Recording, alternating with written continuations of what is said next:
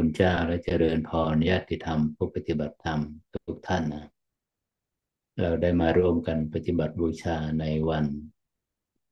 อาทิตย์อีกครั้งหนึ่งนะสองทุ่มถึงสี่ทุ่มหากว่ามีคำถามในชั่วโมงที่สองก็จะเป็นสี่ทุ่มสองชั่วโมง เหมือนเดิมนะ ในชั่วโมงแรกจะเป็นชั่วโมงของการ นั่งสมาธิและเจริญวิปัสสนา ในรูปแบบของการนั่งนะในรูปแบบของการนั่งสมาธิ และเจริญวิปัสสนา เบื้องต้นนี้เราจะเข้าสู่เนื้อหาอารมณ์ของสมาธิก่อน หลังจากนั้นเราก็จะนำจิตที่สงบระงับดีแล้วเนี่ยได้ระดับหนึ่ง เข้าไปสู่ พื้นที่ของปัญญาก็คือวิปัสสนา พร้อมกันนะในช่วงแรกนี้จะเป็นช่วงของอารมณ์สมาธินะ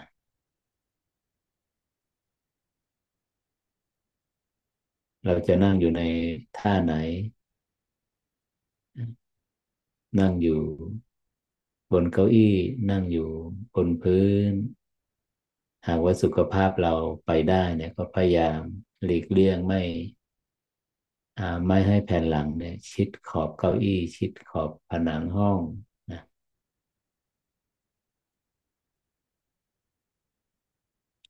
เพราะว่าถ้าหากเส้นประสาทด้านหลังเนี่ยถูกกดทับที่ผนังมันจะทำให้เราทำให้จิตเนี่ย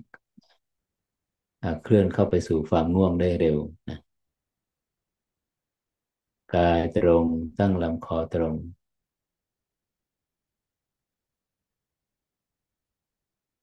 มือขวา วางบนมือซ้าย หรือว่า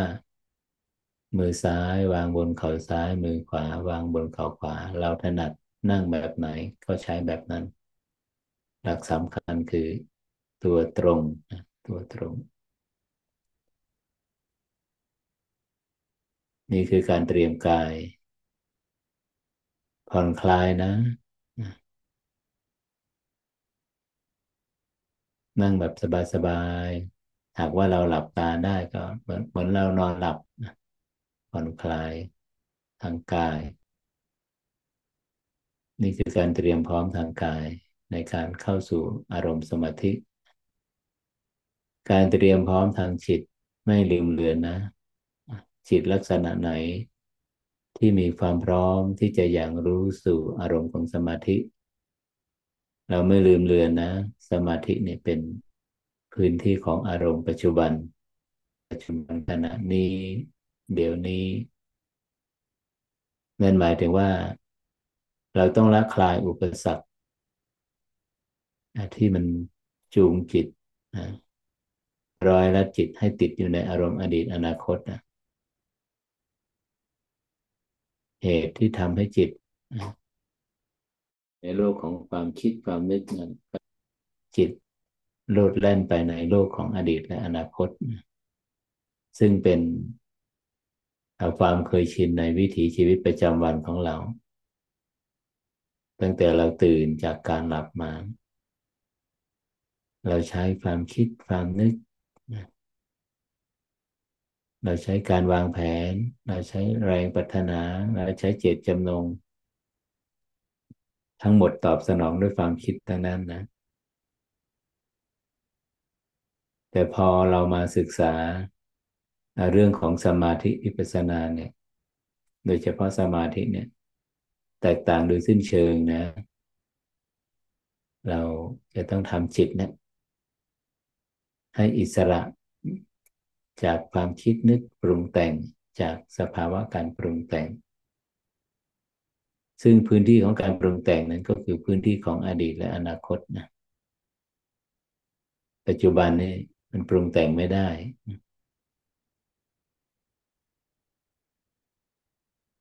เราไม่ลืม เราเคยทำความเข้าใจกันแล้วว่า ความคิดเนี่ยเป็นบทบาทของสมอง ความคิด เป็นจิตของสมอง ความคิดเป็นหน้าที่ของสมอง เราเข้าใจกันแบบนั้นใช่ไหม แล้วสมองเนี่ยหรือว่าความคิดเนี่ย มันตอบสนองอะไร ทุกครั้งที่เรามีเจตจำนง ทุกครั้งที่จิตแล่นไปสู่ความปรารถนา ทุกครั้งที่จิตแล่นไปสู่เจตจำนงมุ่งหวัง ความคิดนี่จะตอบสนอง สมองนี่จะตอบสนองด้วยด้วยวิด้วยกิจกรรมทางความคิด สมอง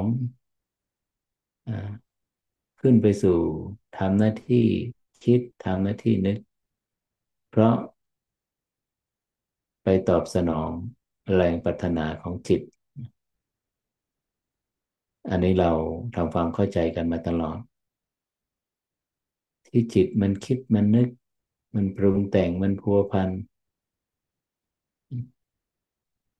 จิตไปปรุงแต่งไปรักไปชังไปยึดไปติดในความคิดเพราะอะไร เพราะความไม่รู้ เพราะไม่รู้มันถึงมีแรงปรารถนาพุดขึ้นมา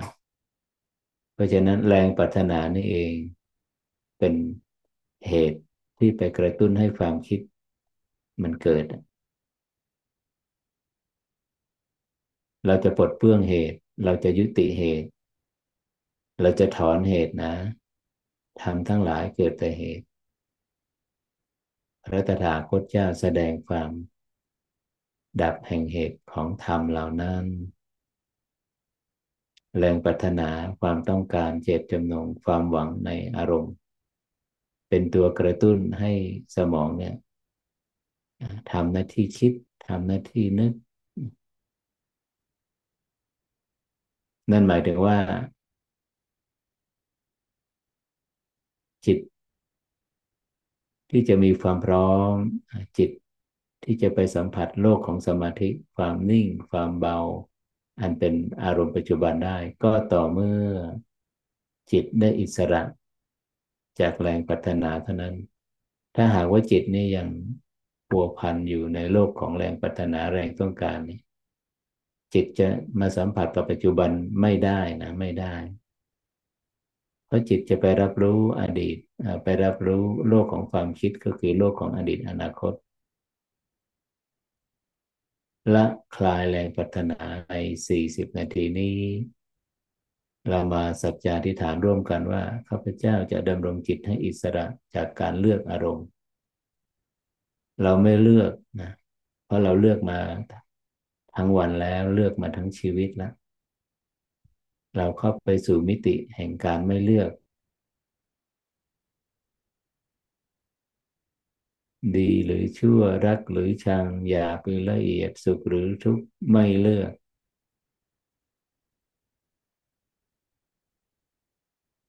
เมื่อจิตไม่มีช้อยนะไม่มีช้อยให้เลือก เป็น choiceless awareness ไม่เลือกนิยามคำว่าไม่เลือกนั้นหมายถึงว่า นั่นคือไม่ปรารถนาในอารมณ์ทั้งปวง ไม่ต้องการในอารมณ์ทั้งปวง ไม่มุ่งหวังในอารมณ์ใด ๆ นั่นคือนิยามของคำว่าไม่เลือกอดีตหรืออนาคต รักหรือชังชอบหรือไม่ชอบ สุขหรือทุกข์ ไม่เลือกไม่เข้าไปข้องเกี่ยว ไม่เข้าไปพัวพัน เพียงจิตไม่เลือกอารมณ์เท่านั้นแหละมันจะไม่ข้องเกี่ยว มันจะไม่พัวพันในอารมณ์ทั้งปวงทั้งปวง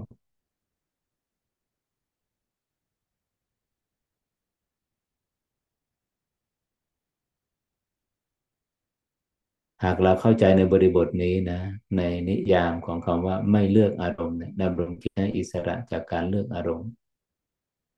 ความรู้สึกจะไปรวมศูนย์ที่กึ่งกลางสมองโดยอัตโนมัติใช่ไหม ผู้ปฏิบัติบางท่านก็บอกว่ามันไปรวมที่ดวงตาที่สามมันมันไปรวมที่เหนือสมองอ่าหรือว่าบนสมองไงก็แล้ว แต่คือสภาวะนี้เราจะนิยามคำว่า มันจุดศูนย์จุดศูนย์รวมของธาตุรู้เนี่ยของตัวรู้เนี่ย ของความรู้สึก เมื่อจิตอิสระจากอารมณ์แล้วเนี่ย อิสระจากแรงปัฒนา อิสระจากการเลือกอารมณ์แล้วนี่ยความรู้สึกจะไปรวมศูนย์ที่กึ่งกลางสมอง โดยอัตโนมัตินะ โดยอัตโนมัติ เราจะรู้ได้อย่างไรว่าจิตเข้าไปสู่จุดกึ่งกลางสมองหรือว่าศูนย์กลางของสมองแล้ว ให้สังเกตความคิดความนึกเนี่ยเบาบางมาก น้อยมาก ผู้ปฏิบัติบางท่านก็ไปสัมผัสได้ว่า ไม่มีความคิดความนึกเลย ในจุดศูนย์กลางของสมองนี่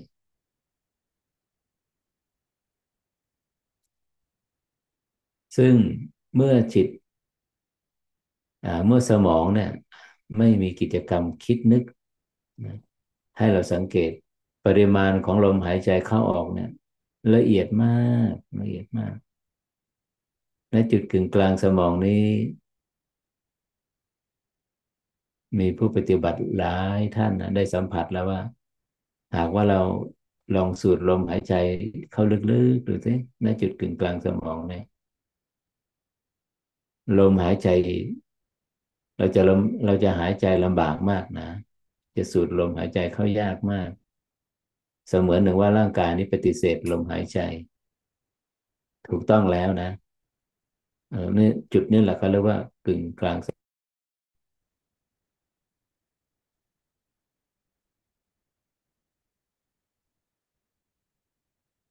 นิ่งอยู่ เบาอยู่ ระงับอยู่ นิ่งจากความคิด เบาจากความคิด ระงับจากความคิดนะณจุดกึ่งกลางสมอง อันนี้จิตเข้าไปสัมผัสกับกึ่งกลางสมองนี้ ด้วยอุบายวิธีที่หนึ่ง ก็คือปลดเพลื่องเหตุ ถอนเหตุ เหตุก็คือการเลือกอารมณ์ ก็คือแรงปรารถนาเนี่ย เมื่อใดที่จิตไม่เลือกอารมณ์ทั้งปวง นั่นคือไม่ปรารถนาในอารมณ์ทั้งปวง จิตจะเข้าไปตั้งอยู่เป็นหนึ่งเดียวอยู่กับจุดกึ่งกลางสมอง โดยอัตโนมัตินะโดยอัตโนมัติใครที่สัมผัสณจุดนี้ได้แล้วนะ ก็เป็นหนึ่ง นิ่งอยู่เป็นหนึ่งเดียวอยู่สงบระงับอยู่ณจุดนี้นะ ไม่ลืมเลือนนะณจุดนี้อย่า อย่าไปพยายามที่จะไปสูดลมหายใจเข้าออกแล้วไม่มีลมให้ดูแล้ว ไม่มีลมให้สัมผัสแล้ว ลมละเอียดมากลึกมากณจุดกึ่งกลางสมองนี้ไม่เนื่องด้วยลม ไม่เนื่องด้วยลมหายใจ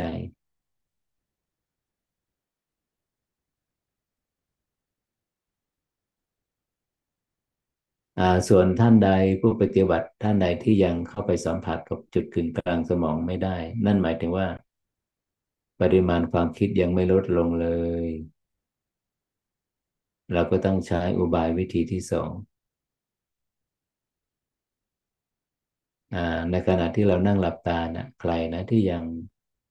ความคิดความนึกยังทำงานอยู่ ยังพัวพันอยู่ยังโลดแล่นอยู่ ให้เราจินตนาการนะลากเส้นตรงจากหูซ้ายมาทะลุหูขวาเป็นอุบายวิธีที่ว่าจะให้จิตเข้าไปสู่จุดกึ่งกลางสมองลากเส้นตรงจากจุดจากจุดหูซ้ายมาทะลุหูขวา นั่นหมายถึงว่ามันผ่านกึ่งกลางสมองมาแล้วเสร็จแล้วให้ผู้ปฏิบัติเอาความรู้สึกไว้กึ่งกลางของเส้น ที่เราลากไปเมื่อกี้หลังจากนั้น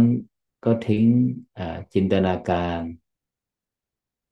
มันจะกึ่งกลางไม่กึ่งกลาง มันจะซ้ายไปขวาไป มันจะล่างไปบนไป มันจะลึกไปตื้นไป อาจจะมีความคิดนึก อาจจะมีความสงสัยอยู่บ้าง ไม่ต้องไปตามความสงสัยนั้นนะให้อยู่กึ่งกลางของเส้นนี้พอ กึ่งกลางของเส้นแล้วจบ มันจะกลางไม่กลางไม่รู้ละไม่ต้องสนใจ อันนี้เป็นจุดเดียวกันนะจุดจิต เขาจะรู้ของเขาเองว่ากึ่งกลางสมองอยู่ตรงไหน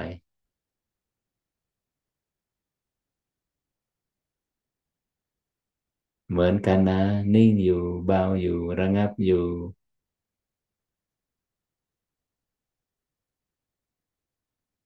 นิ่งจากความคิดเบาจากความคิดอระงับจากความคิดกึ่งกลางสมองเหมือนกัน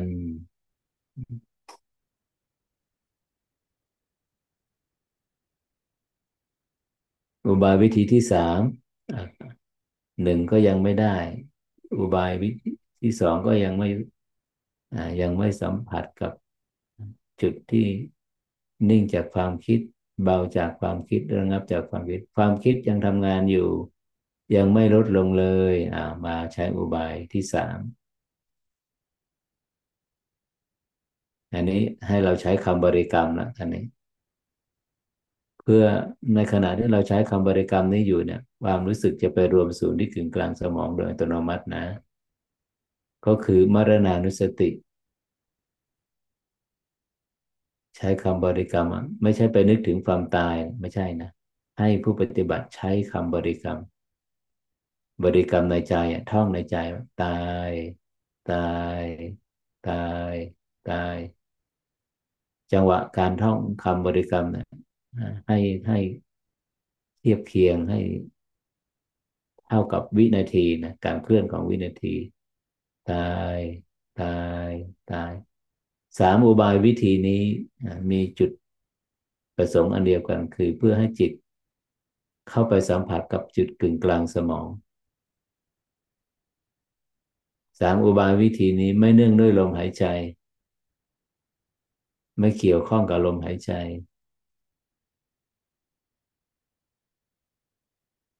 อุบายไหนอุบายหนึ่ง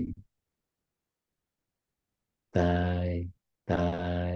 ในขณะที่เราท่องคำบริกรรมนี้อยู่ ใช้คำบริกรรมนี้อยู่ ให้สังเกตความรู้สึกจะไปรวมศูนย์ที่ถึงกลางสมอง โดยอัตโนมัตินะไปเร็วมากนะเร็วมาก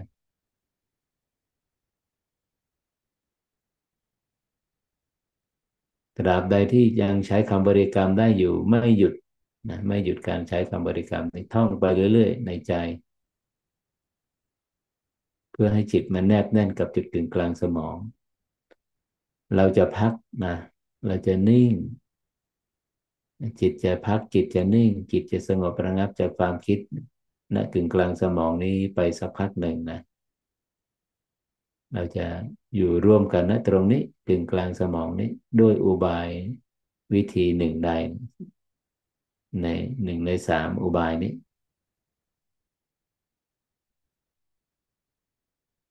ดำรงจิตให้อิสระ จากการเลือกอารมณ์หนึ่งนะสองเอาความรู้สึกตั้งไว้ณกึ่งกลางของเส้นที่เราลากเส้นจากหูซ้ายมาทะลุหูขวา หรือสามใช้อุบายวิธีมรณานุสติท่องคำบริกรรมในใจว่าตาย ตาย ตาย เราถนัดถูกจริต กับอุบายวิธีไหนใช้วิธีนั้น ต่างอุบายวิธีแต่จุดร่วมอันเดียวกันคือ จิตจะเข้าไปสัมผัสกับจุดกึ่งกลางสมอง เราไม่ลืมเลือนนะ สมองซีกซ้าย เมื่อเรารับรู้อารมณ์ในอดีตความรู้สึกจะหน่วงไปที่สมองซีกซ้าย เมื่อเรารับรู้ผัวพันกับอารมณ์อนาคตความรู้สึกจะอยู่ที่สมองซีกขวา แน่นอนนะปัจจุบันมันก็อยู่ตรงตรงกลางถึงกลางสมองระหว่างสมองซีกซ้ายกับขวา อันนี้มันเป็นจุดศูนย์กลางของการรับรู้ในปัจจุบัน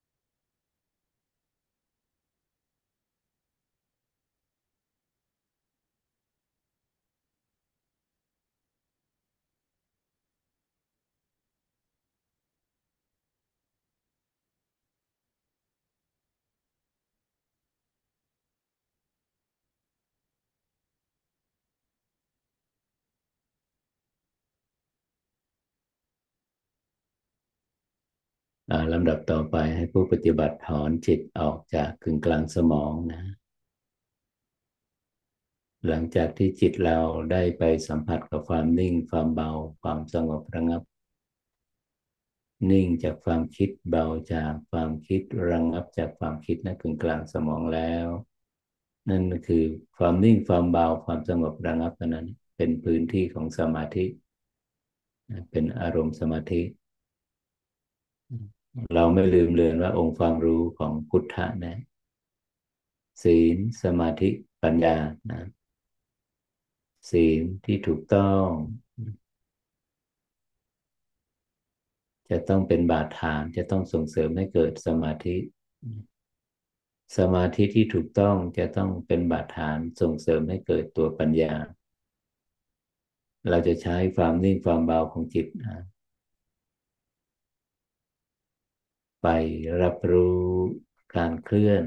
ไปรับรู้การเปลี่ยนแปลง ไปรับรู้ การเกิดการดับของรูปและนาม เมื่อกี้มันอยู่กับความนิ่งใช่ไหมสมาธิ อันนี้จะใช้จิต จิตจะไปทำหน้าที่รับรู้การเคลื่อนไหวละการเคลื่อน เคลื่อนในปัจจุบันขณะ เคลื่อน ในปัจจุบันขณะนี้ เดี๋ยวนี้ขณะของรูป ขณะของนามขณะของรูปก็คือรูปประคันที่นั่งอยู่ตรงนี้ รูปอันเกิดจากองค์ประกอบของดินน้ำไฟลมนะ เราจะเห็นความเคลื่อนไหวของรูปได้ยังไงนะเบื้องต้นนั้นเราจะเห็นการเคลื่อนของ ธาตุลมนะของธาตุลมลมหายใจเข้าไปลมหายใจออกมา เราเราคุ้นเคยอยู่กับอุบายนี้นะเบื้องต้นนะแท้ที่จริงธาตุทั้งสี่ดินน้ำไฟลมมันก็เคลื่อนไหวอยู่แล้วล่ะ แต่ว่าธาตุลมเนี่ยเป็นเป็นธาตุเบื้องต้นนะในของกายานุปัสสนาสติปัฏฐาน พระองค์ท่านได้ตรัสอานาปนสติ ปัพพะนหมดอนาปานสติ ในญาณุปัสสนาทั้งหกหมวดหนึ่งของการฝึกจิตให้ไปรับรู้การเคลื่อนไหวการเปลี่ยนแปลงของของของกายก็คือ เห็นการเคลื่อนไหว เห็นการเปลี่ยนแปลง ของลมหายใจ เข้าไปลมหายใจออกมา อาณาปานสตินั่นเองนะ ซึ่งในอานาปานสติโดยภาคพิสดารนั้นนะในอานาปานสติสูตรมีสิบหกขั้น แต่อานาปานสติในกายานุปัสสนาสติปัฏฐานนั้น พระองค์ท่านนำมาเพียงแค่สี่ขั้นแรกนะก็คือ หมวดของลมหายใจ ที่เนื่องด้วยกาย สี่สี่ขั้นต้นนะสี่ขั้นต้น หมวดที่หนึ่งหมวดที่สองสี่ขั้นถัดไป จะเนื่องด้วยเวทนา หมวดที่สามจะเนื่องด้วยจิตตานุปัสสนา หมวดที่สี่เนื่องด้วยธรรมานุปัสสนา ตอนนี้เราจะเข้ามาสู่หมวดของกายานุปัสสนานะ ที่พระองค์ท่านตรัสว่า ลมหายใจเข้ายาว ออกยาวก็รู้ชัด มีสี่ระดับ ระดับที่สองลมหายใจเข้าสั้นออกสั้น ระดับที่สามจะเป็นผู้กำหนดรู้กองลมทั้งปวงลำดับที่สี่จะกำหนดรู้ลมหายใจระงับ ลมหายใจสงบระงับ ตั้งแต่ระดับที่สองเนี่ยคือลมหายใจสั้นนี่ยระดับที่สามลม กองลมทั้งปวง ระดับที่สี่ลมระงับแท้ที่จริงลมมันสั้นไปตั้งแต่ระดับที่สองแล้วสามก็สั้นสี่ระดับที่สี่ก็สั้น มันจะสั้นไปเรื่อยๆ แต่พระองค์ท่านนิยามคำว่าลมหายใจสั้นเนี่ยเฉพาะระดับที่สองของลมหายใจเบื้องต้นเราจะมารับรู้ลมหายใจเข้ายาว ลมหายใจออกยาว เราเราเคยรับรู้ลมหายใจการเคลื่อนของลมหายใจณจุดไหนพรงจมูกปลายจมูกกึ่งกลางหน้าอก ตรงบริเวณลิ้นปีหรือศูนย์กลางกายบริเวณหน้าท้อง ต่างฐานต่างจุดแต่เป้าหมายอันเดียวกันคือไปรับรู้การเคลื่อนไหว การเปลี่ยนแปลง ของลมหายใจเข้าไป ลมหายใจออกมา พระองค์ท่านใช้คำว่า ลมหายใจเข้ายาว ก็รู้ชัด ลมหายใจออกยาว ก็รู้ชัด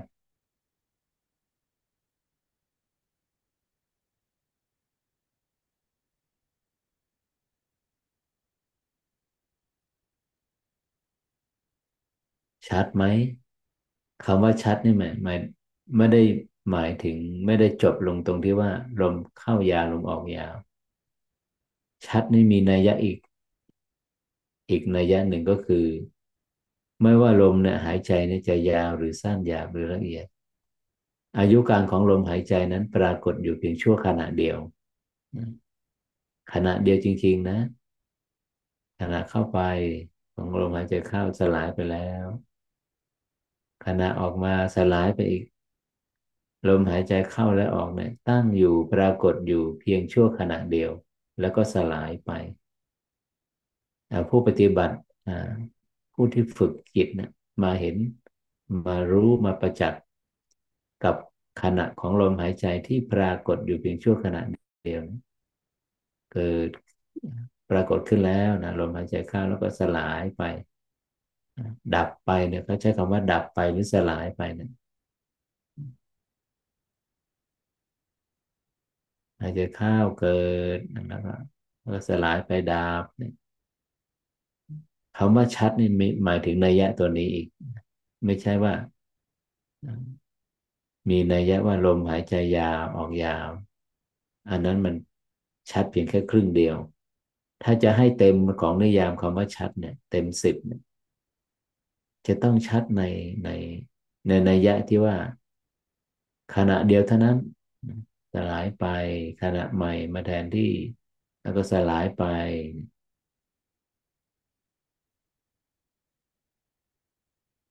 เป็นการประจักษ์เป็นการสัมผัสนะ ไม่ใช่เป็นการคิดนึก ขณะเดียวจริง ๆ นะ ขณะเข้าไป สลายแล้วขณะออกมาสลายไปแล้ว พระองค์ท่านถึงนี้มีบทนิยามใน กายานุปัสสนาแต่ละหมวดว่า ย่อมเห็นซึ่งความเกิดบ้าง เห็นซึ่งความดับบ้าง ก็นี่ไง เห็นขณะนะของลม อายุการของลมหายใจเข้าและออกนะปรากฏอยู่เพียงชั่วขณะ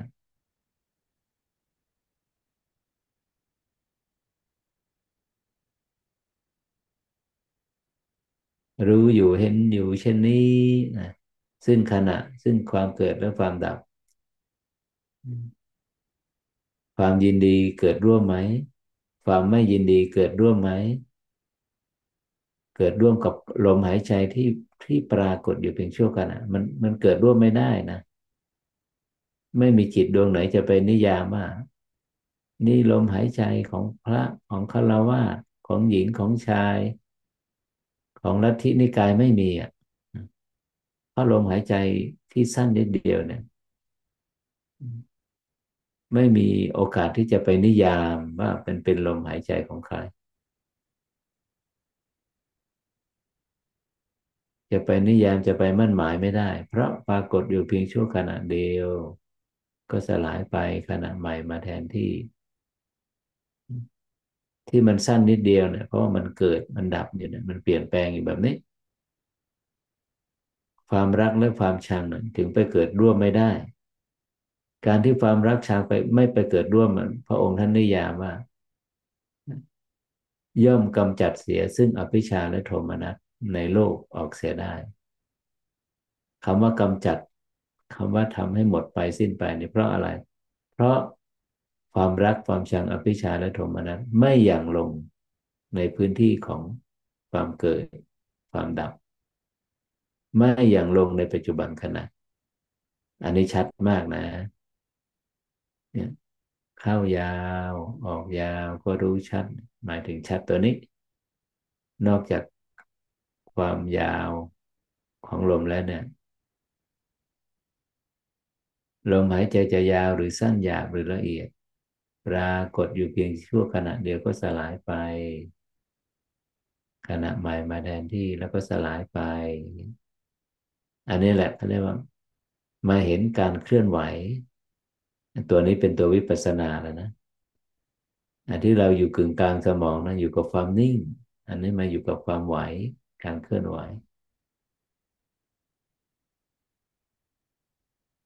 หนึ่งโพรงจมูกสองปลายจมูกสามกึ่งกลางหน้าอกสี่ศูนย์กลางกายบริเวณหน้าท้อง มีสี่จุด มีสี่ฐาน ตอนนี้มีฐานที่ห้าเพิ่มมาแล้วนะ ใน ยุคของพลังงานใหม่ ยุคที่มีจุดที่กึ่งกลางสมองเป็นจุดศูนย์รวมของธาตุรู้ในฝ่ายกุศลนะในฝ่ายของมรรคปฏิปทา ลมหายใจฐานที่ห้าเป็นฐานใหม่นะ ลองเอาความรู้สึกใครที่ยังไม่ชัดกับ การเคลื่อนไหวของลม การเปลี่ยนแปลงของลม ลองเอาความรู้สึกมาสัมผัสกับที่โหนกศีรษะขวาโหนกศีรษะขวาเรารู้ว่าโหนกศีรษะอยู่ในด้านขวาโหนกศีรษะขวา เอาความรู้สึกมาตั้งไว้ตรงนี้เป็นหนึ่งเดียวกับจุดนี้ รู้ชัดที่จุดนี้ ไม่ตามลมหายใจนึกเพียงเอาความรู้สึกมาตั้งไว้ที่โหนกศีรษะขวาเนี่ย ผู้ปฏิบัติก็จะสัมผัสได้กับลมหายใจเข้าไป ลมหายใจออกมา ชัดกว่าจุดสี่จุดชัดฐานเนี่ยฐานที่หนกศีรษะกว่าเนี่ย ชัดกว่า ชัดกว่าสี่ฐานนะไม่ต้องตามลมแล้ว รู้อยู่ตรงเรื่องนี้ใครที่ยังไม่ชัดก็ลองมาสัมผัสกับความชัดที่หนกศีรษะขวาอุบายวิธีที่สามอุบายวิธีที่ห้าหรือว่าฐานที่ห้า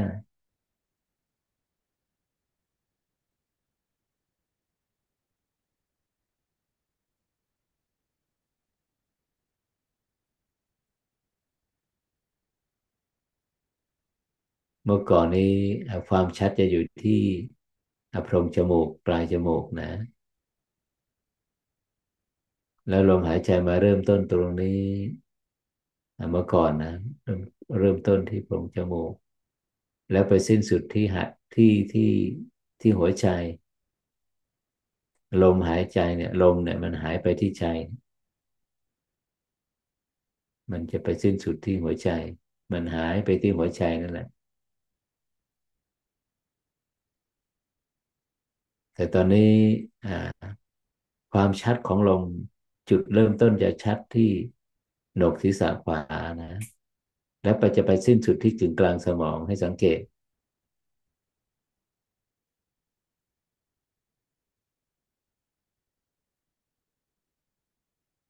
นี่คือการนำจิตที่นิ่งในโลกของสมาธิ ในอารมณ์สมาธิมาเห็นการเคลื่อน มาเห็นการเปลี่ยนแปลงมาเห็นการเกิดและการดับ การดับของรูป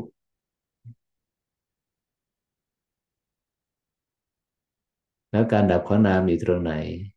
หลักความจริงมีอยู่ว่าไม่กี่ขณะของลมหายใจนะ เราไม่สามารถที่จะบังคับจิตให้อยู่กับลมหายใจได้ตลอด อยู่กับกายได้ตลอด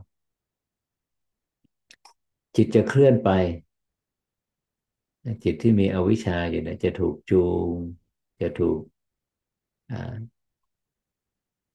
พรากสภาวะหนึ่งจะพรากจิตจูงจิต เบี่ยงเบนจิตออกจากการเคลื่อนของกาย การเคลื่อนของรูปการเคลื่อนของลมหายใจ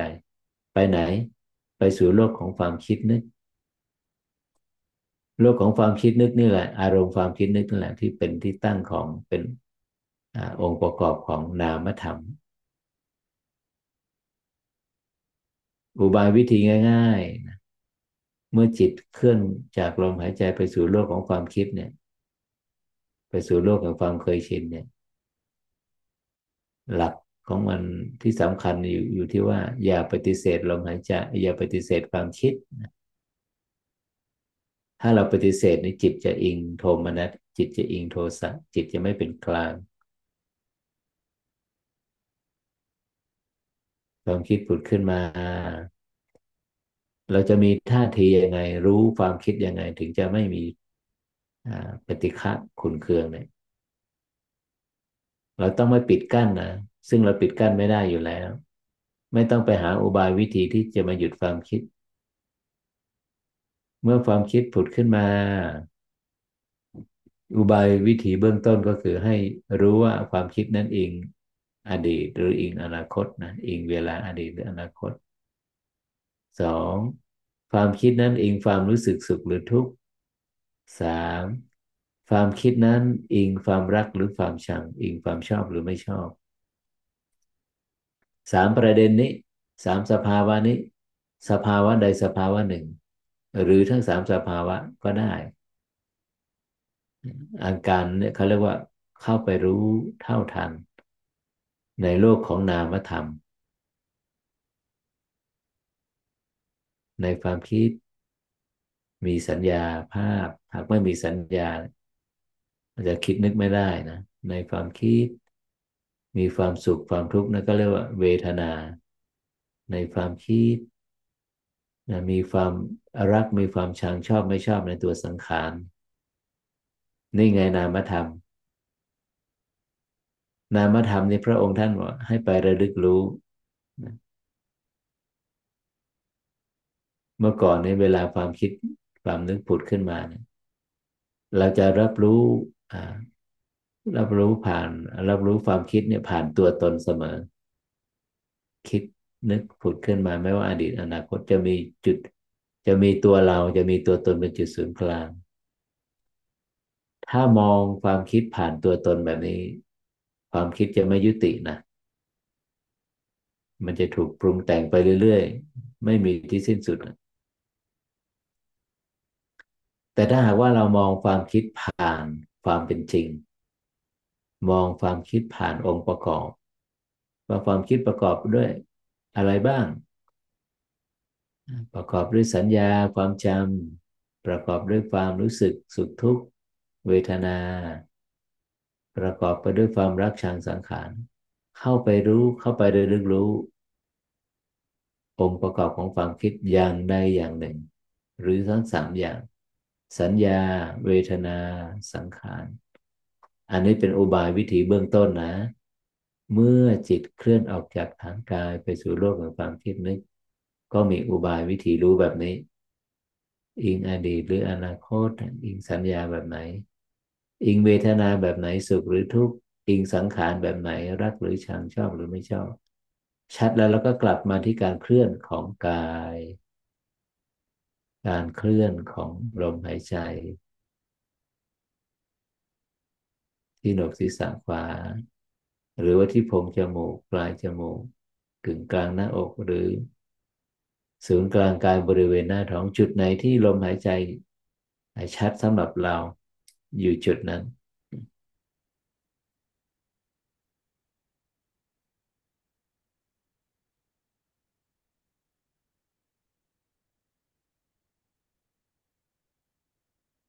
สำหรับผู้ที่เมื่อเอาความรู้สึก เอาจิตมารับรู้การเคลื่อนของรูปและนามเนี่ยปรากฏว่า ความคิดกลับมาอีกแล้ว คิดเยอะมาก ฟุ้งซ่านมากพัวพันมาก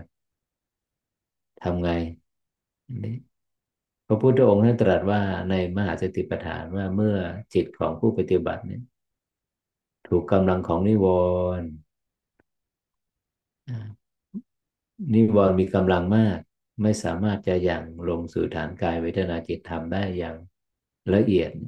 ได้อย่างชัดเจนทำยังไง พระองค์ท่านตรัสว่าให้พัก สติปัฏฐานนั้นไว้ก่อน แล้วน้อมแล้วน้อมจิตเข้าไปตั้ง เข้าไปสู่อันเป็น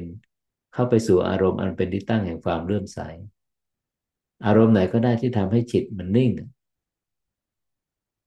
จากความคิดเบาจากความคิดพระองค์ท่านใช้คำว่า อารมณ์อันเป็นที่ตั้งแห่งความเลื่อมใส ก็กึ่งกลางสมองไง สามอุบายวิธีที่บอกมาแล้ว หรือจะใช้อีกอุบายหนึ่ง ที่สามารถที่ว่าความคิดความนึกเนี่ยมันจะเบาบางลง น้อยลงอย่างอัศจรรย์ ก็คือปลายลิ้นนะ ให้ผู้ปฏิบัติที่ยังพัวพันอยู่กับโลกของความคิดนึกไม่ระงับลงเลย ไม่เบาบางลงเลย เมื่อกี้ก็ยังเบาอยู่นิ่งอยู่ แต่พอมาแตะลมหายใจก็นั้นแหละ มาละกลับมาอีกแล้วความคิดความนึกใครที่ยังพัวพันอยู่กับความคิดเนี่ยลองเอาความรู้สึกมาโฟกัสมารับรู้มาสัมผัสกับปลายลิ้นปลายลิ้น เอาเอาปลายลิ้นไปดุลที่ฟันอ๋อปลายลิ้นอยู่ตรงนี้ เสร็จแล้วก็เอาความรู้สึกมาเป็นหนึ่งเดียว มารู้สึกที่ปลายลิ้นนี่มาโฟกัสที่ที่ปลายลิ้นนี่ ไม่เนื่องด้วยลมหายใจนะ ไม่เนื่องด้วยลมหายใจ อุบายเนี่ย เป็นความรู้สึกล้วนที่ปลายลิ้น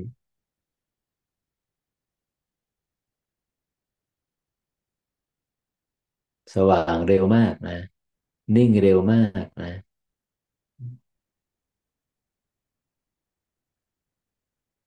ความคิดความนึกหยุดเลย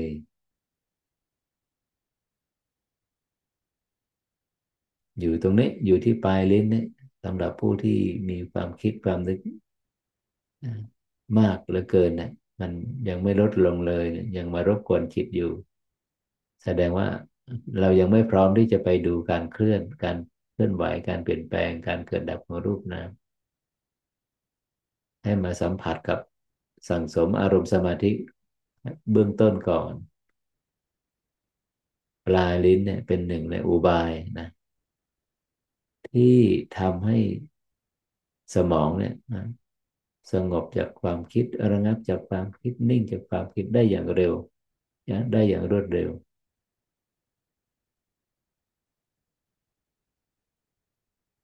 เป็นเพียงความรู้สึกล้วนลมหายใจจะมีอยู่ไม่มีอยู่เราไม่ต้องไปสนใจ ไม่ใส่ใจไม่เนื่องด้วยลม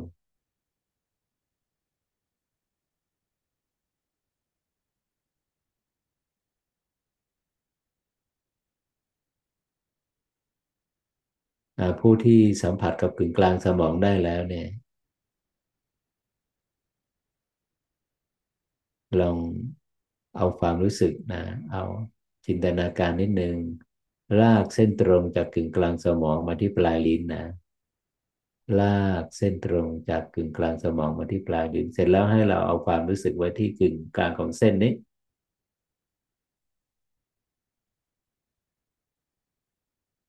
นั่น ละ มันจะเผาแล้วกันนี่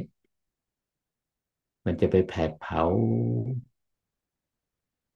ความมืด ความหนักที่มวลของความนึกมืดความหนักที่สมอง มันจะโล่งมันจะเบา มันจะสว่างนะ แต่ที่ถ้าใครสัมผัสกับจุดกึ่งกลางสมองอย่างมันได้ก็อยู่ที่ปลายลิ้นก็พอแล้วนะ เป็นหนึ่งเดียวกับจุดนี้ นิ่งกับจุดนี้ที่ปลายลิ้นสัมผัสนี้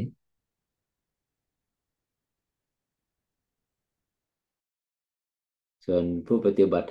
สัมผัสได้ รับรู้ได้กับการเคลื่อน กับการเปลี่ยนแปลง ของรูปและนามของลมหายใจของความคิดนึก ก็รับรู้อยู่ อยู่กับการเคลื่อนอยู่กับการเปลี่ยนแปลงอยู่กับการเกิดดับนั่นแหละ การเกิดดับก็จะเคลื่อนจากยาเป็นละเอียด เคลื่อนจากกามสัญญาไปสู่รูปสัญญาอรูปสัญญา เคลื่อนจากโลกิยะไปสู่โลกุตละจุดเริ่มต้นคือจุดที่เห็นการเกิดการดับนั่นเอง เห็นการเคลื่อนไหว เห็นการเปลี่ยนแปลงนี่เอง นี่คืออารมณ์วิปัสสนา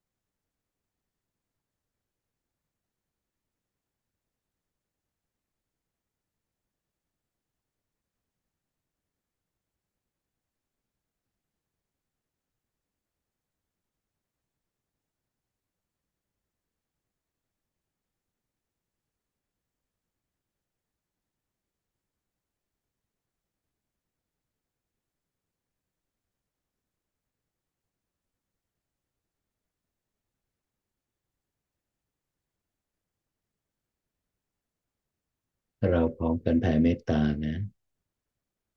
น้อมจิตที่สงบดีแล้วแผ่ความปรารถนาดีไปยังสรรพสัตว์ทั้งหลาย สัตว์เราใดประกอบตนในทุกขัวพันในทุกข์ขอให้คลี่คลายพ้นจากความทุกข์ สัตว์เราใดที่มีความสุขอยู่แล้วก็ให้มีความสุข ยิ่งยิ่งขึ้นไป ขอให้ความปรารถนาที่ดีมิตรไมตรี ความไม่เบียดเบียนซึ่งกันและกันจงแผ่ไปยังสรรพสัตว์ทั้งหลายโดยทั่วหน้า สัพเพสัตตา สัตว์ทั้งหลาย ที่เป็นเพื่อนทุกข์ เกิดแก่เจ็บตาย ด้วยกันทั้งหมดทั้งสิ้น อเวราโหนตุ จงเป็นสุขเป็นสุขเถิดอย่าได้มีเวรซึ่งกันและกันเลย อัพยาปชาโหนตุ จงเป็นสุขเป็นสุขเถิดอย่าได้เบียดเบียนซึ่งกันและกันเลยอนีคาโหนตุ จงเป็นสุขเป็นสุขเถิดอย่าได้มีความทุกข์กายทุกข์ใจเลย สุขีอัตตานังปาริหะรันตุ จงมีความสุขกายสุขใจ รักษาตนให้พ้นจากทุกภัยทั้งสิ้นเธอ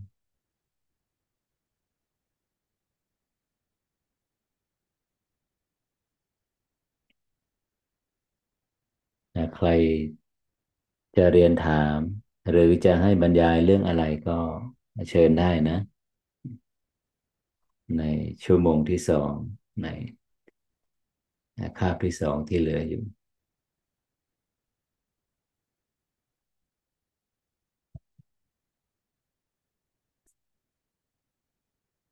หากไม่มีพระอาจารย์ก็จะได้บรรยายเรื่องที่สำคัญมากนะสำคัญมากเป็น เป็นปลายทางเป็นเป้าหมายเป็นจุดสุดท้ายของ องค์ความรู้ในพุทธศาสนา ที่เพราะว่าพระอาจารย์ไปดูในคลิปนะก็ได้เหตุปัจจัยที่จะมาบรรยายเรื่องนี้ ก็คือคำว่าตรัสรู้ ในฐานะที่เราเป็นผู้ปฏิบัติ เจริญในศีลสมาธิปัญญาและวิมุตติหากว่ามีอนุชนรุ่นหลัง หรือว่ามีผู้ที่สนใจ ที่จะมาทำความเข้าใจเกี่ยวกับความหมาย เกี่ยวกับการเข้าถึงคำว่าตรัสรู้นี่หมายถึงอะไร ไม่ง่ายเลยนะที่จะนิยามให้กับเป็นคำตอบที่กระชับและให้เข้าใจนะ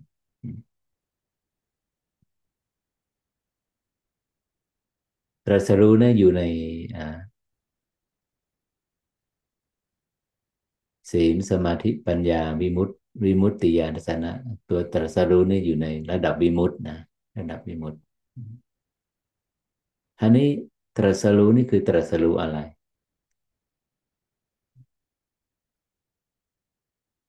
อะไรที่เข้าไปตรัสรู้ สภาวะที่ตรัสรู้นั่นคืออะไร แสดงว่าจะต้องมีตัว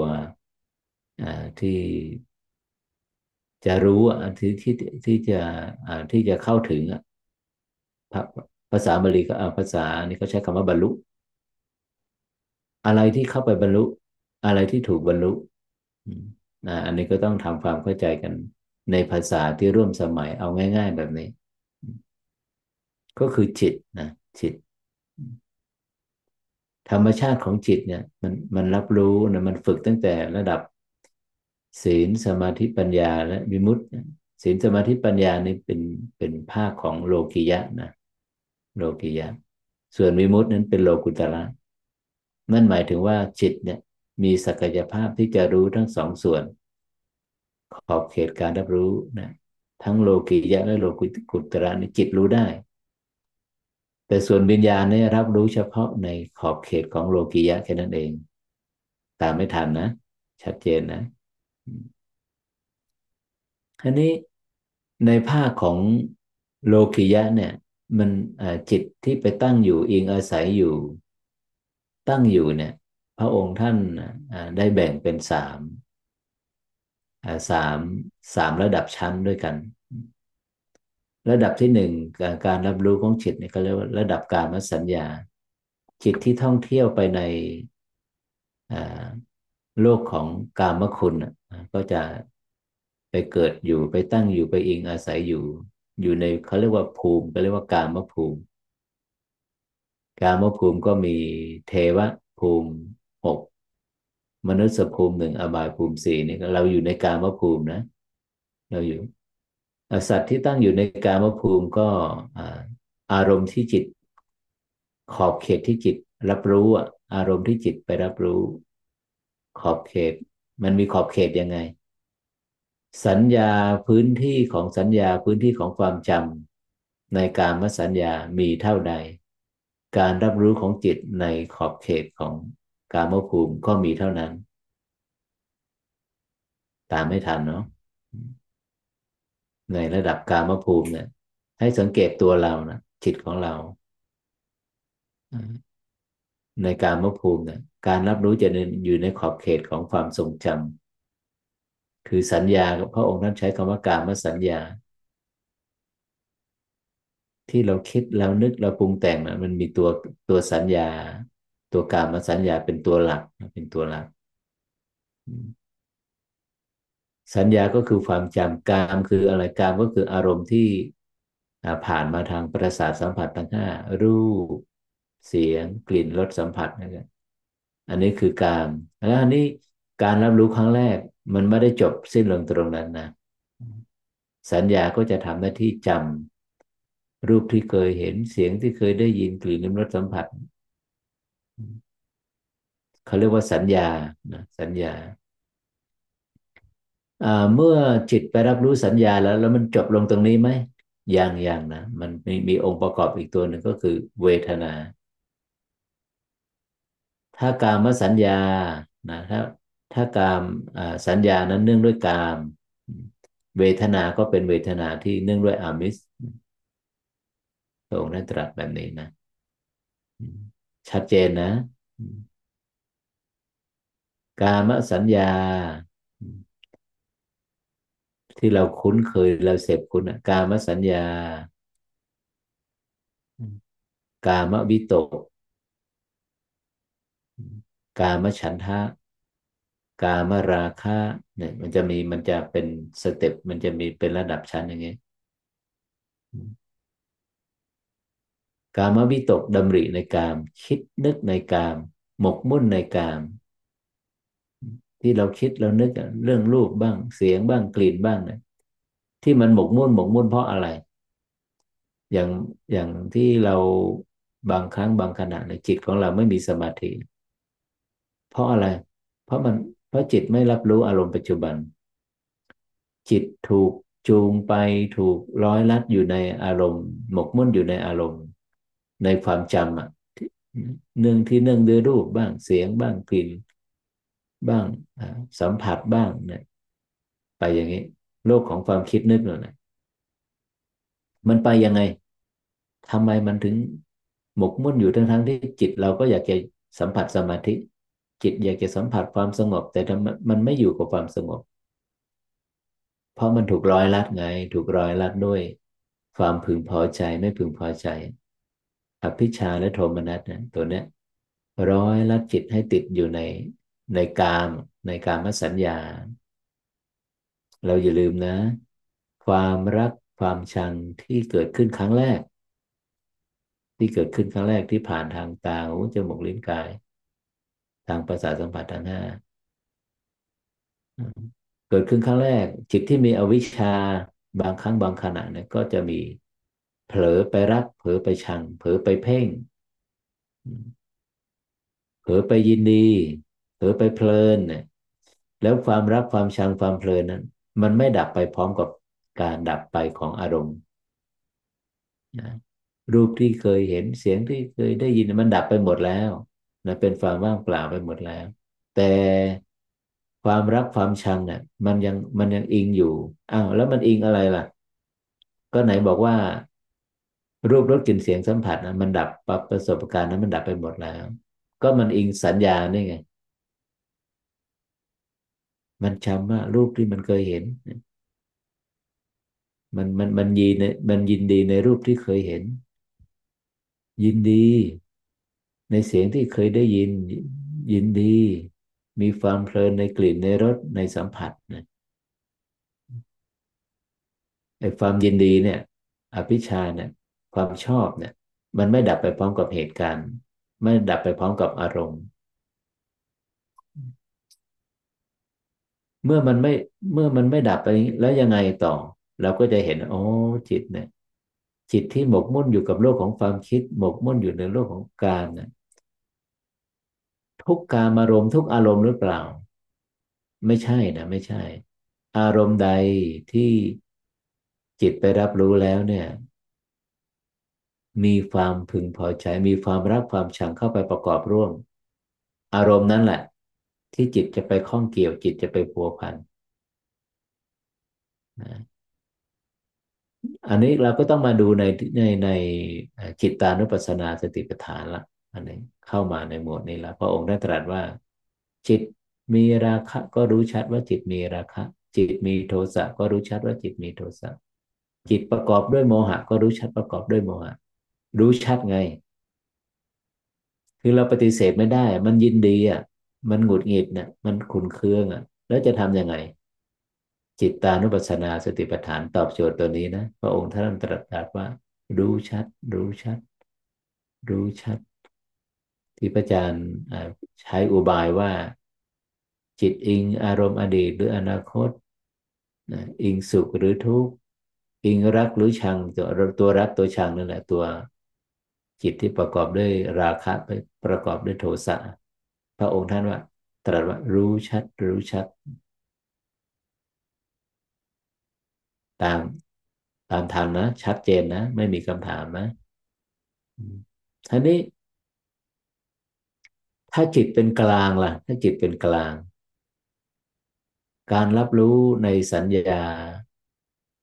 สัญญาที่มันส่งข้อมูลเข้ามาตลอดเวลาเนี่ยมันจำรูปที่เคยเห็นเสียงที่เคยได้ยิน ถ้าจิตเป็นกลางคำว่าเป็นกลางในอารมณ์นี่หมายถึงว่า ไม่อิงรักไม่อิงชัง ไม่ประกอบด้วยความรักความชัง อันนี้ความอัศจรรย์จะเกิดขึ้นละจิตก็จะเคลื่อน การรับรู้ก็จะเคลื่อนจากกามสัญญา ไปสู่รูปสัญญาคือเคลื่อนจากเนี่ยในระดับการรับรู้ระดับที่หนึ่งไปสู่ระดับที่สองมีสามระดับใช่ไหมการรับรู้ การมสัญญา รูปประสัญญาอรูปประสัญญา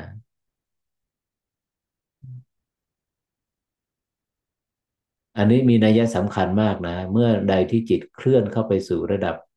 รูปประสัญญานะเราอย่าลืมว่ารูปประสัญญาก็คือฌานทั้งสี่ รูปฌานทั้งสี่ปฐมฌานทุติยฌานตติยฌานจตุตฌานในก่อนก่อนการที่พระพุทธพระพุทธองค์จะตรัสรู้สัมมาสัมพุทธญาณเนี่ยฌานจิตเนี่ยยังไม่ใช่เป็นสัมมาสมาธินะแต่พอพระองค์ท่านได้บรรลุสัมมาสัมพุทธญาณแล้วเนี่ยพระองค์ท่านตรัสว่าสมาธิคือ ตัวเอกคตาจิตเนี่ยที่ถูกแวดล้อมไปด้วยมรรคอีกเจ็ดองค์เบื้องต้นฌานทั้งสี่ฌานใดฌานหนึ่งที่ประกอบด้วยมรรคอีกเจ็ดองค์เบื้องต้นเป็นบริขารเป็นบริวาร สมาธินั้นพระองค์ท่านตรัสว่าเป็นสัมมาสมาธิ อันนี้แหละสำคัญมาก นี่แหละสำคัญมาก นั่นหมายถึงว่า จิตก็บรรลุถึงละมรรคมรรคองค์ที่แปดละ ซึ่งพระอาจารย์ได้มาบรรยายทำความเข้าใจอยู่เสมอว่าในมรรคทั้งแปดเนี่ยมรรคเจ็ดองค์เบื้องต้นนี่อยู่เราอยู่ในกามภูมิในกามสัญญาเราก็เจริญได้ พัฒนาได้ฝึกได้ใช่ไหมแต่มรรคตัวสุดท้ายคือตัวสัมมาสมาธิเนี่ยมันมันไม่ได้อยู่ในภูมิของเรา มันไม่ได้อยู่ในการระดับการมสัญญา มันไปอยู่ในระดับรูปสัญญา มันเป็นอีกภูมิหนึ่งนะเป็นอีกภูมิหนึ่ง นั่นหมายถึงอะไร นั่นหมายถึงว่า การบรรลุธรรมเนี่ย จะต้องประกอบไปด้วยมรรคทั้งเจ็ดแปดองค์ ขาดองค์ใดองค์หนึ่งไม่ได้ โดยเฉพาะตัวมรรคองค์องค์ที่แปดคือสัมมาสมาธิ พระองค์ท่านตรัสชัดไปเลยนะว่า ได้แก่ฌานทั้งสี่ฌานใดฌานหนึ่ง ในฌานสี่นี้ นั่นหมายถึงอะไร นั่นหมายถึงว่าโมเมนต์หรือกระบวนการบรรลุธรรมเนี่ยตัววิมุตต์เนี่ยจะต้องอยู่การรับรู้ขอบเขตของจิตเนี่ยจะต้องอยู่ในระดับ ระดับไหน ระดับฌาน ระดับ รูปสัญญามิใช่ระดับกามสัญญา ซึ่งก็จะมาตรงกับพระสูตรที่พระองค์ท่านตรัสว่าในฌานสูตรและภิกษุทั้งหลาย เราตถาคตย่อมกล่าวว่าการบรรลุนิพพานิพพานนั้นย่อมอาศัยปฐมฌานบ้าง ทุติยฌานบ้างตติยฌานบ้างจตุตฌานบ้างไปอย่างนี้นะเราอาศัยอะไรกล่าว จิตที่ตั้งมั่นอยู่ใน ฌานที่หนึ่งสองสามสี่นั้น ย่อมเห็นซึ่งความเกิด เห็นซึ่งความดับของรูป เวทนาสัญญาสังขารวิญญาณ สูงขึ้นไปอีก จิตที่ตั้งอยู่ในอรูปสัญญาที่หนึ่งที่สองที่สามย่อมเห็นการเกิดการดับของเวทนา สัญญา สังขารวิญญาณรูปไม่มีแล้วนะพระองค์นั้นตรัสรูปออกไป ส่วน อรูปสัญญาที่สี่ในวสัญญานาสัญญาตนะนั้นเป็นธรรมที่อิงอาศัยกันกับสัญญาเวทยิตทยิตนิโรธ บุคคลผู้เข้าแล้วออกแล้วย่อมรู้โดยชอบ ย่อมกล่าว ได้โดยชอบ นั่นหมายถึง พื้นที่การบรรลุวิมุตต์เนี่ย มันจะอยู่ในนี้ในอรูปฌานทั้งสี่ขั้น และอรูปสัญญาอารูปฌานอีกสามขั้นเบื้องต้น รวมกันเป็นเจ็ดรวมกันเป็นเจ็ดจะมีนัยยะแบบนี้นะ ในระดับการมสัญญาจิตจะบรรลุวิมุตต์ไม่ได้ เพราะอะไร เพราะว่ากระบวนการบรรลุธรรมนั้นจะต้องประกอบไปด้วยมรรคทั้งแปดองค์ ซึ่งมรรคองค์ที่แปดก็คือฌานฌานจิต ฌานใดฌานหนึ่งในฌานทั้งสี่เนี่ยเป็นมาตรฐาน หากไม่มีฌานจิตนะเกิดร่วมเนี่ยมันก็ไม่ใช่อาถรรพ์ที่กมรรคมันก็เป็นมรรคทั้งเจ็ดมันไม่ใช่มรรคทั้งแปดเพราะฉะนั้นเนี่ยทำไมก็จะมีคำถามว่าทำไมถึงจะต้องอาศัยกำลังอาศัยสมาธิระดับ อัปปนาสมาธิหรือระดับฌานเพราะว่าในการมสัญญาในโลกของการมสัญญาการรับรู้ในระดับการมสัญในระดับการรับรู้ในระดับรูปสัญญาหรือระดับฌานจิตเนี่ยนิวรณ์ห้าได้ดับไปหมดแล้ว นิวรณ์ห้าดับไปหมดแล้ว จิตมีกำลังมาก จิตอกุศลธรรมทั้งหลาย กามสัญญา ทุกขเวทนา ย่อมดับไปเมื่อจิตบรรลุถึงปฐมฌานพูดถึงคำว่าบรรลุ เราอยู่ในการมภูมิเนี่ย เราไปบรรลุถึงระดับรูปรูปภูมิ หรือเราอยู่ในระดับการมสัญญา แล้วเราฝึกจิตเข้าไปถึงระดับรูปสัญญา ซึ่งมันไม่ใช่ภูมิของเราเนี่ย พระองค์ท่านนิยามใช้คำว่าบรรลุถึง เข้าถึงบรรลุถึง แล้วเมื่อมรรคมีองค์แปดได้ครบแล้วเนี่ย จิตก็จะบรรลุถึงบิมุตอันนี้ก็ก็เรียกว่าบรรลุพระนิพพาน เข้าถึงพระนิพพาน อันนี้การบรรลุนี่จะใช้คำกับการบรรลุสองสภาวะ คือบรรลุฌานจิต กับบรรลุ ตัวโลกุตละตัวนิพพานหรือตัววิมุตตินะ จะเป็นนัยยะแบบนี้นะคำว่าตรัสรู้เนี่ยท่านนี้ก็จะมีโดยเฉพาะชาวพุทธในเมืองไทยนะเราจะใช้คำว่าเราจะสับสนว่าเอ๊ะตรัสรู้เนี่ยเป็นคำนิยามเป็นคำที่ใช้กันเฉพาะพระพุทธเจ้า ไม่ได้ใช้ในภาษาวกทั่วไป อันนี้ไม่จริงนะ ไม่จริง พระองค์ท่านตรัสเสมอว่า พระโสดาบันเนี่ย แม้มีความประมาทอยู่นะก็จะไปเกิดท่องเที่ยวอยู่ในภพภูมิเนี่ยไม่เกินอีกเจ็ดชาติ ก็จะได้ตรัสรู้เป็นเบื้องหน้าเป็นแน่แท้นะคำว่าตรัสรู้เนี่ยหมายถึงได้บรรลุถึงคุณธรรมขั้นสุดท้ายแล้วไม่เวียนว่ายไปในสังสารวัฏละดับเหตุทั้งหมดได้ละ เอาวิชาตันหาประทานได้หมดแล้ว ราะฉะนั้นคำว่าตรัสรู้นี่หมายถึงจิต หมายถึงจิตได้บรรลุถึงสภาวะที่เป็นโลกุตละ โลกุตละก็คือสภาวะที่ไม่มีพื้นที่ของรูปและนาม พื้นที่ใดที่มีการเกิดการดับ พื้นที่นั้นก็คือเป็นพื้นที่ของการรับรู้ที่เนื่องด้วยเวลาที่เนื่องด้วยกาละเนื่องด้วยกาละ ส่วนพื้นที่ใดที่ไม่มีกาละไม่มีการเกิดดับ พื้นที่นั้นก็เรียกว่าอากาละ ไม่มีการเคลื่อน ไม่มีการจุติ ไม่มีการอุบัติ ไม่มีการไปไม่มีการมา ก็คือตัวโลกุตละนะ ซึ่งในพระธรรมคุณพระองค์ท่านตรัสว่าเป็นอากาลิโกนะอากาละอากาละก็คือไม่ประกอบด้วยเวลา ส่วนโลกิยะนั้นประกอบด้วยเวลา โลกิยะนั้นมีธรรมที่เป็นอติตารมนาธรรมาธรรมที่เป็นส่วนอดีต อนาคตารมนาธรรมา อารมณ์ อันเป็นส่วนอนาคต ปัจจุปนารมนาธรรมา อารมณ์ อันเป็นประกอบไปด้วยปัจจุบันการแล้วโลกิยะเนี่ยเมื่อมีมีสามการแบบนี้ ปัจจุบันการนะ ปัจจุบันการปัจจุบันขณะ จะตอบโจทย์จะเป็นพื้นที่ที่จิตมาฝึกฝน เพราะอะไร เพราะปัจจุบันขณะนั้นเป็นที่ตั้งของอารมณ์ที่เป็นจริง เป็นอารมณ์เป็นที่ตั้งเป็นพื้นที่ของอารมณ์ที่กำลังเกิดกำลังดับ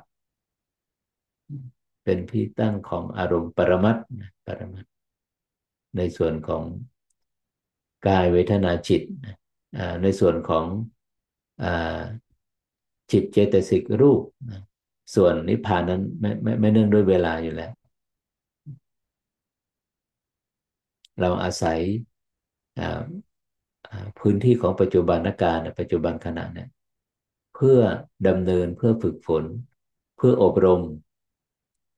บนเส้นทางแห่งมรรคปฏิปทานะจนกระทั่งว่า การเต็มรอบของปัจจุบันขณะเนี่ยเมื่อจิตอยู่กับปัจจุบันขณะเห็นการเกิด เห็นการดับอยู่นี้แจ่มแจ้งแบบนี้ ชัดเจนแบบนี้ทำให้มากเจริญให้มากพระองค์ท่านตรัสว่า ย่อมกำจัดเสียซึ่งอภิชาและโทมนัสก็คือกำจัดของตัวตัณหานั่นแหละในโลกออกเสียได้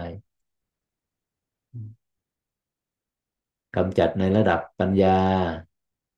กำจัดในระดับชาณจิต กำจัดในระดับมรรคยานการบรรลุธรรม ก็จะมีกำจัดเป็นระดับระดับไปซึ่งการกำจัดอภิชาและโทมนัสได้แบบสมุดเฉดโดยสิ้นเชิงแล้วก็เรียกว่า สมุเฉทะนะสมุเฉทะวิมุตต์แต่ทางคาวิมุตติคือในขณะที่กำลังปัญญามันแล่นไปเป็นขณะขณะ ขณะในที่ปัญญาเกิด ความหลุดพ้นก็เกิด ความหลุดพ้นของจิตก็เกิด แต่ทางวิคัมพนะวิมุตในขณะใดที่จิต อยู่ในอารมณ์ของสมาธิ นิวรณ์ห้าดับไปแล้ว ก็เป็นความหลุดพ้นในขณะ สืบไปเท่ากับกำลังของสมาธิ ออกจากสมาธิ อภิชาและโทมนัสความรักความชัง ก็มาลอยลัดจิตอีกเรียกว่ามันยังไม่ยั่งยืน ยังไม่เป็นเด็ดขาดยังไม่เป็นสมุดเฉดสมุดเฉทวิมุตต์ก็คือตั้งแต่ระดับการบรรลุธรรมครั้งที่หนึ่งถึงครั้งสุดท้ายนะครั้งที่สี่ซึ่งได้ดับอภิชาและโทมนัสหรือว่าดับสังโยชน์เป็นลำดับขั้นตามกิจตามระดับชั้นของมรรคยานซึ่งมีทั้งสี่มรรคนะ เพราะฉะนั้น คำว่าตรัสรู้ก็คือจิตได้เข้าไปบรรลุถึงสภาวะ ที่ไม่เนื่องด้วยการเวลา เอาง่าย ๆ แบบนี้ นิยามง่ายๆแบบนี้ สภาวะตรัสรู้คือสภาวะ ที่จิตได้บรรลุถึง ตรัสรู้คือสาคือจิตได้บรรลุถึงสภาวะที่ไม่เนื่องด้วยการเวลา enlighten enlightenment เนี่ย คือจิตได้บรรลุถึงสภาวะที่ไม่เนื่องด้วยการเวลา ที่เกิดที่ดับอันนั้นคือปัจจุบันขณะนั้นนั้นยังเนื่องด้วยการเวลาอยู่ทำยังไงให้เห็นการเกิดการดับนั้นนั้นต้องฝึก ถ้าไม่ฝึกในจิตก็ไม่เห็นการเกิดดับ แล้วจิตไม่เห็นการเกิดดับจิตไปอยู่ไหนล่ะ จิตก็ไปอยู่กับโลกของการปรุงแต่ง โลกของการปรุงแต่งก็อิงอดีต อิงอนาคตไง แต่เมื่อใดที่จิตมามาฝึกฝนอยู่ในพื้นที่ปัจจุบัน จิตก็จะเห็นเห็นความจริงของรูปและนาม มีเพียงโมเมนต์มีเพียงขณะ มีเพียงขณะ เกิดและดับขณะเดียวเท่านั้นจะหลายไปขณะใหม่มาแทนที่จนกระทั่งว่าขณะนี้มันเต็มรอบ ขณะสุดท้าย ขณะแห่งแห่งสุดท้ายของความดับนะ เกิดดับเกิดดับเป็นสายทานเนี่ย เกิดดับเกิดดับจนกระทั่งว่า ดับสุดท้าย คือไม่มีความเกิดมาสืบต่อแต่ที่ดำรงอยู่ได้เนี่ยรูปและนามมาดำรงอยู่ได้ เพราะความสืบต่อก็เรียกว่าสันตติเนี่ยดับไปแล้วความเกิดก็มาสืบต่อ แล้วก็สลายดับไปอีก แล้วความเกิดใหม่ก็มาสืบต่อ แต่เมื่อใดที่ว่าดับสุดท้ายคือไม่มีความเกิดมาสืบต่อ เมื่อไม่เกิดจะมีดับ จะมีดับได้อย่างไร สภาวะที่ไม่เกิดไม่ดับ นั่นแหละเขาเรียกว่าโลกุตระนั่นแหละสภาวะที่ไม่มีการเป็นอาการลิโกนั่นคือนิพพานตรัสรู้คือจิต คือการบรรลุคือจิตที่ได้บรรลุถึงสภาวะ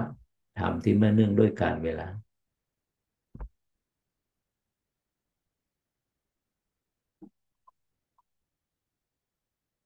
ยากหรือง่ายก็นิยามแบบนี้แหละ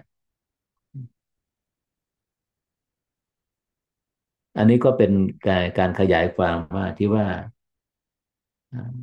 บนมรรคปฏิปทาบนการดำเนินบนเส้นทาง ที่จะเข้าไปบรรลุถึงพระนิพพานเนี่ย ต้องอาศัยฌานไหม ต้องประกอบด้วยฌานไหม ถ้าไม่ประกอบด้วยฌานก็แสดงว่ามรรคนั้น การบรรลุธรรมนั้น ไม่ไม่ใช่เป็นการดำเนินบนเส้นทางแห่งมรรคมีองค์แปดละเป็นแค่มรรคมีองค์เจ็ดเพราะว่าฌานจิตนะมันเป็นมรรคองค์สุดท้ายนะเป็นมรรคองค์ที่แปด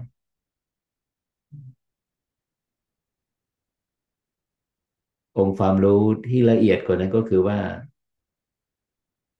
ฌานจิต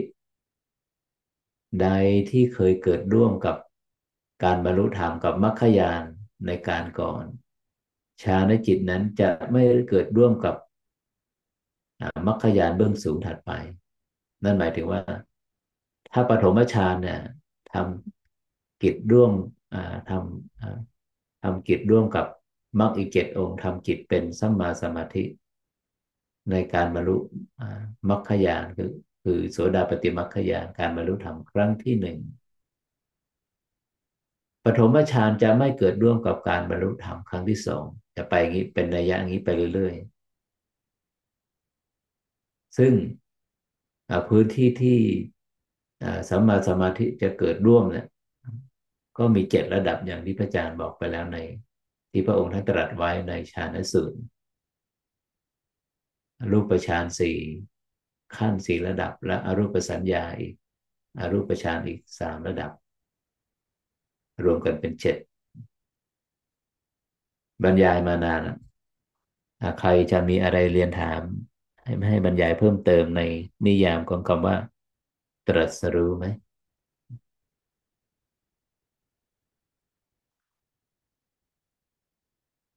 จิตได้บรรลุถึงสภาวะที่ไม่ประกอบด้วยการ คือนิยามของคำว่าตรัสรู้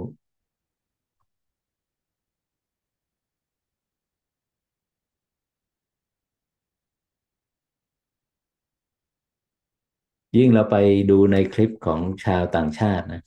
ในภาคภาษาอังกฤษ น้อยมากนะที่จะนิยามให้ให้ได้เห็นความชัดว่าคำว่า enlightenment หรือว่าการตรัสรู้นี่หมายถึงหมายถึงอะไร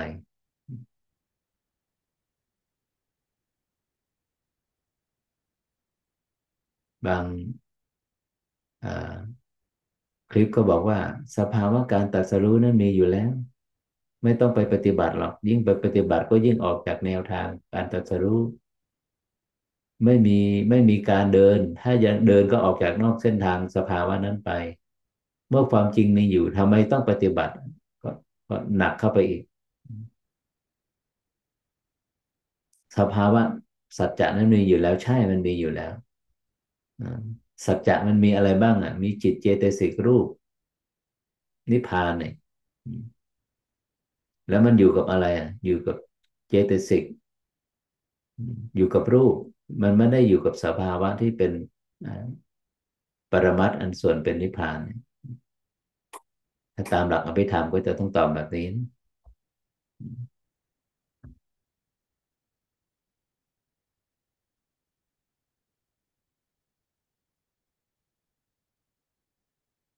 บางคลิปในของฝรั่งก็บอกว่า พระพุทธองค์เมื่อเข้าถึงซึ่งการบรรลุธรรมแล้ว พระองค์ไม่ไม่พระองค์ท่านไม่พูดอะไรเลย พระองค์ท่านนิ่งอยู่ กล่าวอะไรไม่ได้ซึ่งไม่จริงนะไม่จริงพระองค์ท่านอุทานออกมาว่าไง ไม่ใช่อุทานวิมุตติญาณทัศนะ ที่พระองค์ท่านอุทานว่า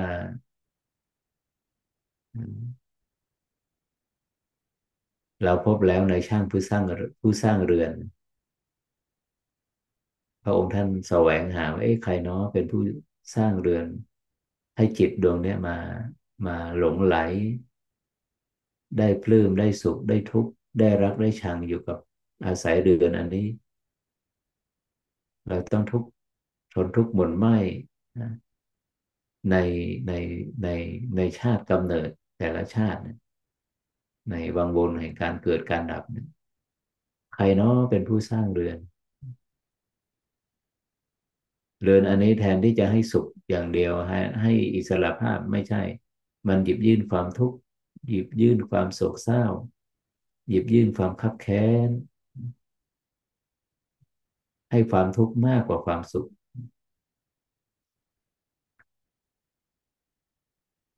เราหลงเวียนว่ายในวัฏสงสารนะผู้สร้างเรือนอาคารอยู่หนไหน จนเกิดแก่เจ็บตายหมุนเวียนไป ต้องทนทุกข์หม่นไหมในโลกา บัดนี้เราได้พบผู้สร้างเรือน ผู้บิดเบือนสัจธรรมคือตนาเมื่อทำลายเพดานฝ้าหลังคาจิตก็พ้นมรณาเป็นเสรีนี่นะกวีไม่ทราบว่าใครเป็นผู้ รจนาหรือผู้เป็นเจ้าของบทกวีนี้นะคือพระองค์ท่านพบในในผู้สร้างเรือนละนายผู้สร้างเรือนละถ้าเป็นวิมุตติญาณทัศนะก็คือตัวชาติสิ้นแล้วรมจาร์จบแล้วจิตอื่นใดเพื่อความเป็นอย่างนี้ไม่มีอีกชาตินี้เป็นชาติสุดท้ายพบใหม่ไม่มี อันนี้เป็นเป็นเป็น ไม่ใช่เป็นคำพูดนะเป็นญาทัศนะที่อยู่ข้างใน ส่วนอุทานนั้นอันนี้เป็นพระองค์ท่านอุทานออกมาจริงๆเนี่ยเป็นคำพูด ที่เราเคยได้ยินพระอรหันต์ในสมัยพุทธกาลอุทานออกมาว่า สุขจริงเนาะสิขจริงเนาะแบบนั้นก็เรียกว่าอุทาน หรือว่าภาษาริบุตรที่ได้บรรลุคุณธรรมขั้นต้นก็อุทานออกมาว่า เป็นอันว่าทำอันที่เราไม่เคยพบมาก่อนในในการก่อนเป็นเป็นเป็นการละนานเป็นอสงไขยบัดนี้ทำอันเป็นบริบทซึ่งเป็นที่สิ้นสุดของความโศกนั้น เราได้พบแล้ว เราได้เห็นแล้วเหมือนกับว่าจิตได้รออาการสิ้นสุดลงของ ความโศกความเศร้าเนี่ยมามาหลายภพหลายชาติเป็นกับกัน บัดนี้เราได้พบแล้ว บัดนี้เราได้พบแล้วภาษาดิบุตรอุปติสสะก็ได้อุทานออกมาแบบนี้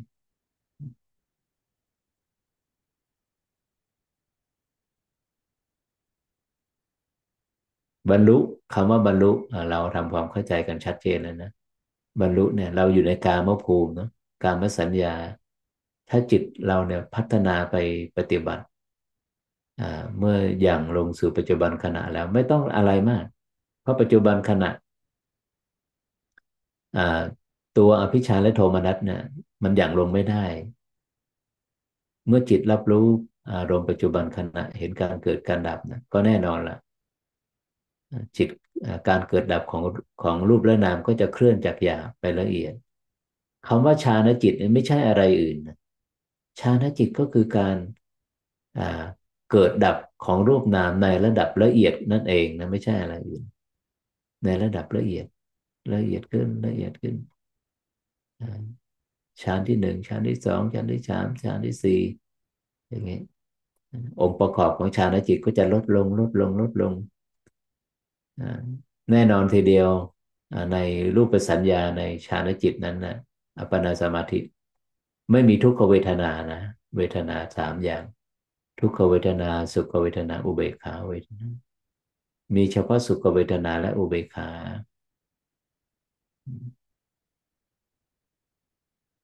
ก็จะละเอียดขึ้นละเอียดขึ้นชานจิตคืออะไร ชานจิตก็คือสภาวะการเกิดดับของรูปและนามในระดับละเอียดในอย่างง่ายๆแบบนี้ต้องต้องต้องพบไหมต้องเข้าถึงไหม ต้องบรรลุไหม มันเคลื่อนไปเองอะ เมื่อจิตเห็นการเกิดการดับในปัจจุบันขณะของเห็นการเกิดดับของรูปนามในปัจจุบันขณะแล้ว การเกิดดับของรูปและนามจะเคลื่อนจากหยาบไปละเอียดโดยอัตโนมัตินะเป็นไปเองเป็นไปเอง จนกระทั่งว่าสภาวะการจิตไปรับรู้การเกิดการดับในระดับละเอียดในระดับฌานจิตระดับใดระดับหนึ่งนั่นแหละ การสิ้นสุดลงของรูปและนามของการเวลา ก็คือการบรรลุธรรม การบรรลุพระนิพพาน ก็จะปรากฏขึ้นนั่นเองนี้นั่นคือการบรรลุพระนิพพานนะนะการบรรลุโลกุตระแล้ว ส่วนการบรรลุฌานจิตนั้นบรรลุอัปปนาสมาธินั้น ยังเป็นโลกียะอยู่ อย่างเนื่องด้วยเวลาอยู่ อย่างเนื่องด้วยการเกิดระดับอยู่ แต่เป็นการเกิดดับในระดับละเอียด ซึ่ง เป็นองค์ประกอบที่สำคัญมากนะการเกิดดับในระดับละเอียดในระดับรูปสัญญาเพราะรูปสัญญาทั้งสี่นั้น นับเนื่องในมรรคองค์ที่แปดมรรคต้องครบแปดนะ ถ้าไม่ครบแปดเนี่ยกระบวนการบรรลุธรรมหรือว่ามรรคยานจะเกิดขึ้นไม่ได้ ไม่ได้ไม่ได้เพียงแต่ว่า ในสมัยพุทธกาลนะก่อนพุทธกาล สมาธินำหน้าวิปัสสนา แต่พอมาในยุคยุคหลังพุทธกาลตั้งแต่พุทธองค์ทรงตรัสรู้แล้วเนี่ย ส่วนมากแล้วเนี่ยนะวิปัสสนาจะนำหน้าสมาธินำหน้าสมาธิ ส่วนมรรคยานนั่นก็คือกำลังของสมาธิและวิปัสสนามี มีมีกำลังสม่ำเสมอกัน ในระดับโพชฌงค์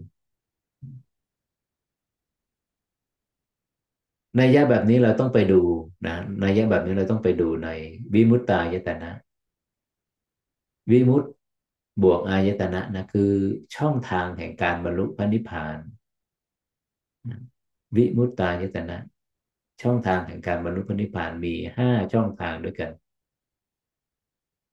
เราจะลืมนะมีห้าช่องทาง แต่ละช่องทางนะก็จะเป็นเหตุเป็นปัจจัยให้เกิดตัวปราโมทตัวปราโมทปราโมทปีติ ปัสสัทธิ สุข สมาธิเนี่ยจะเป็นไปโดยลำดับสมาธิเป็นระดับสุดท้ายนะ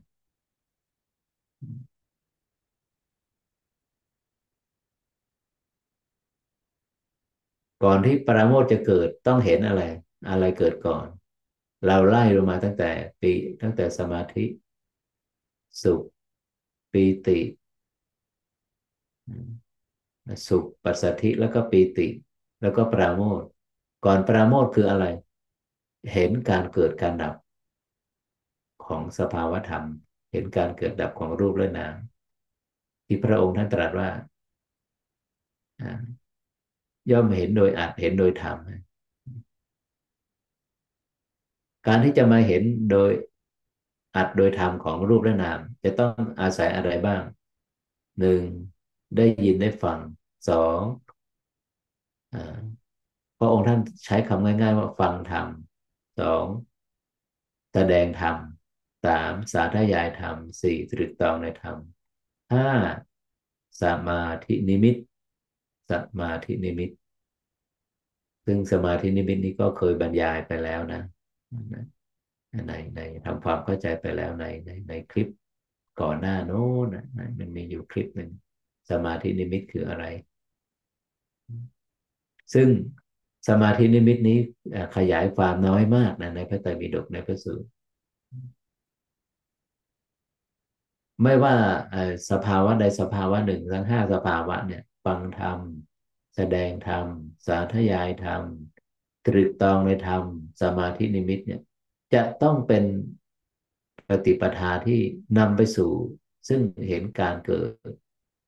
นำไปสู่ซึ่งการประจักษ์แจ้งในการเกิดในการดับก็คือเห็นในในอัดในธรรมนั่นเอง การเกิดการดับของรูปและนามเมื่อเห็นการเกิดดับของรูปและนามชัดแล้ว ปราโมทก็เกิด ปราโมทเกิด ปีติเกิด ปีติเกิด ปัสสธิเกิด ปัสสธิเกิดสุขเกิด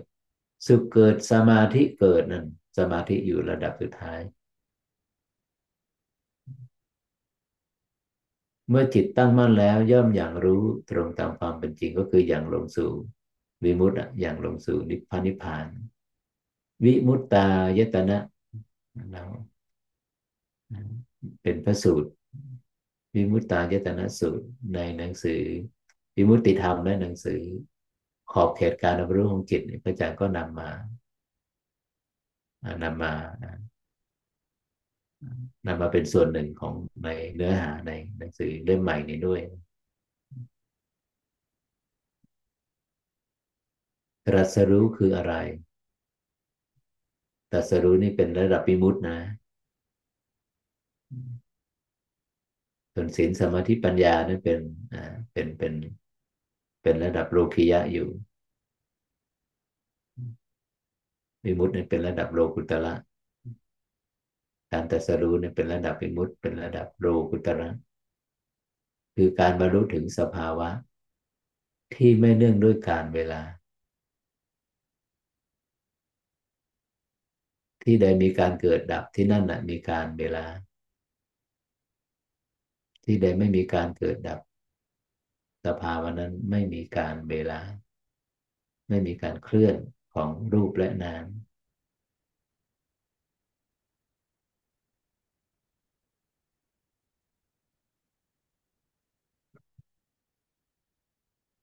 ไม่มีใครที่จะให้อธิบายอะไรเพิ่มเติมนะ เหลือเวลาอีกสิบสิบนาที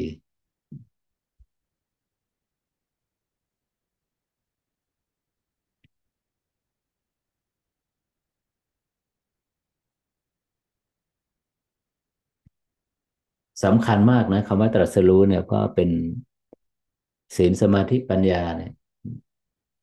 องค์ความรู้ของพุทธะเนี่ยไม่ได้จบสิ้นลงตรงนี้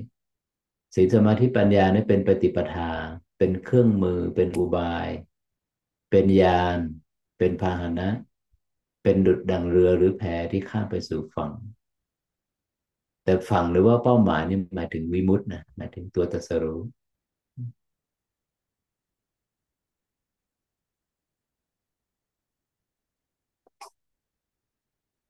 หากไม่มีอะไรเพิ่มเติมพระอาจารย์ก็จะจบการบรรยายธรรมในชั่วโมงที่สองไว้แต่เพียงแค่นี้นะ